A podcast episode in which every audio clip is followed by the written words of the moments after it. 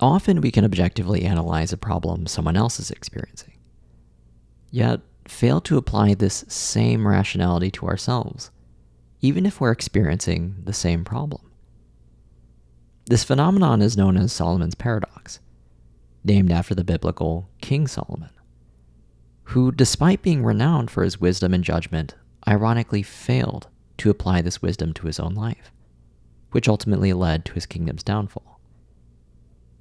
One way to counteract Solomon's paradox is to evaluate your problems with a third person perspective.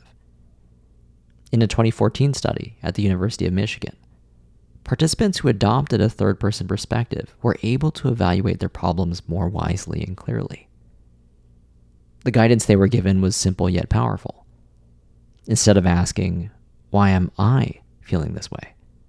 participants were guided to ask, Why is she feeling this way?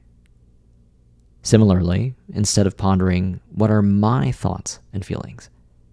they were prompted to consider, What are her thoughts and feelings? Stepping outside ourselves and adopting a third person point of view is a great way to become a significantly better advisor to ourselves.